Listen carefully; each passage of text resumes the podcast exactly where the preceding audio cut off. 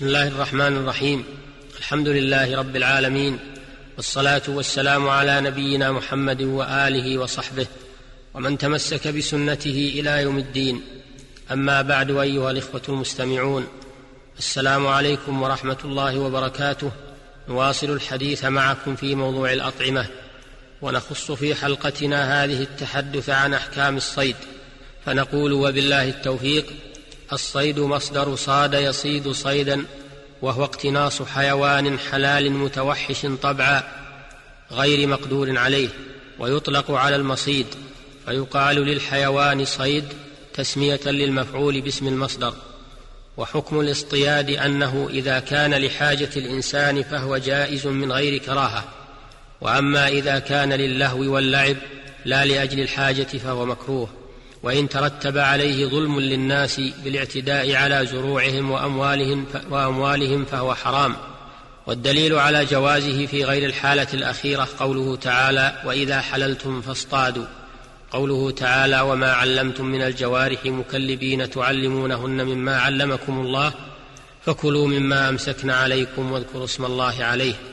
وقال النبي صلى الله عليه وسلم إذا أرسلت كلبك المعلم وذكرت اسم الله عليه فكل متفق عليه. والصيد بعد إصابته وإمساكه له حالتان. الحالة الأولى أن يدرك وهو حي حياة مستقرة فهذا لا بد من ذكاته الذكاه الشرعية التي سبق بيانها ولا يحل بالاصطياد. الحالة الثانية أن يدرك مقتولا بالاصطياد أو حيا حياة غير مستقرة ففي هذه الحالة يكون حلالا إذا توفرت فيه شروط. الشرط الأول أن يكون الصائد من أهل الزكاة أي ممن تحل ذبيحته لأن الصائد بمنزلة المذكي فيشترط فيه الأهلية بأن يكون عاقلا مسلما أو كتابيا فلا يحل ما صاده مجنون أو سكران لعدم العقلية ولا ما صاده مجوسي أو وثني ونحوه من سائر الكفار. كما لا تحل زكاتهم. الشرط الثاني الآلة وهي نوعان. النوع الأول محدد يشترط فيه ما يشترط في آلة الذبح بأن ينهر الدم ويكون غير سن وظفر وأن يجرح الصيد بحده لا بثقله. فإذا كانت الآلة التي قتل بها الصيد غير محددة كالحصى والعصا والفخ والشبكة وقطع الحديد فإنه لا يحل ما قتل به من الصيد إلا الرصاص الذي يطلق من البنادق اليوم فيحل قتل ويحل ما قتل به من الصيد لأن فيه قوة الدفع التي تخرق وتنهر الدم كالمحدد وأشد.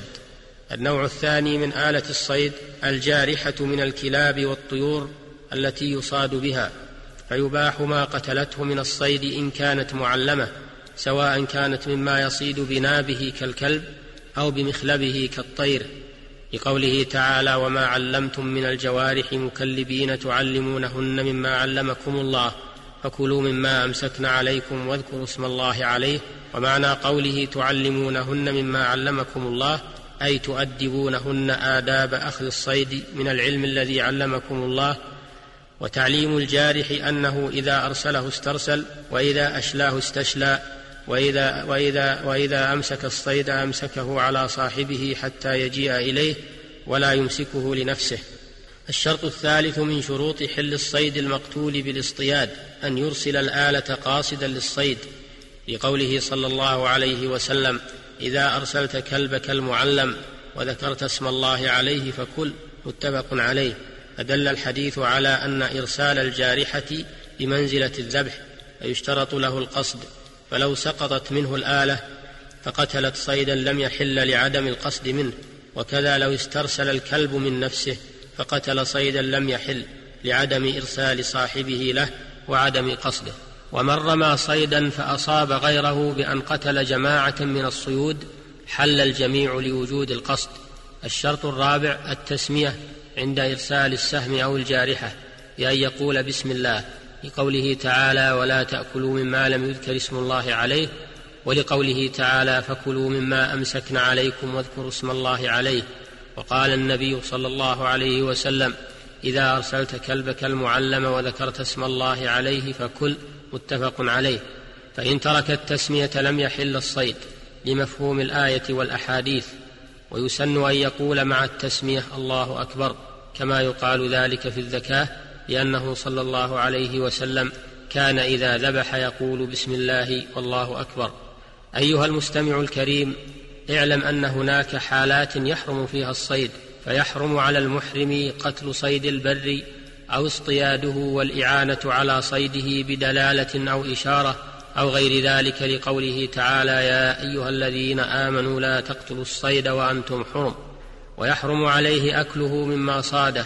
أو كان له تأثير في اصطياده أو صيد من أجله لقوله تعالى وحرم عليكم صيد البر ما دمتم حرما وكذلك هناك محل يحرم فيه الصيد فيحرم قتل صيد الحرم على المحرم وعلى غير المحرم بالإجماع.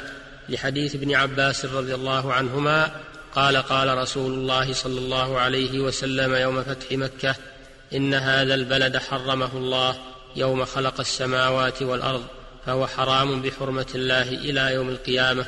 لا يعضد شوكه ولا يختلى خلاه ولا ينفر صيده.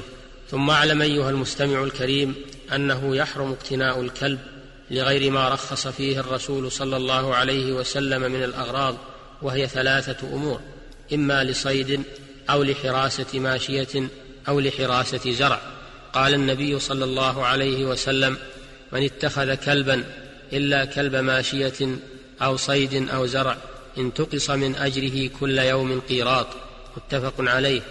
وبعض الناس لا يبالي بهذا الوعيد فيقتني الكلب لا لحاجة غير المباهاه يقتنيه لغير الثلاثة التي رخص النبي صلى الله عليه وسلم في اقتنائه من أجلها وإنما يقتنيه لأجل المفاخرة وتقليد الكفار ولا يبالي بنقصان الأجر الذي يترتب على ذلك.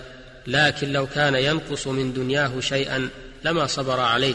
وقد أخبر النبي صلى الله عليه وسلم أن الملائكة لا تدخل البيت الذي فيه الكلب والصورة فليتق المسلم ربه ولا يظلم نفسه بإيقاعها في الإثم وحرمانها من الأجر.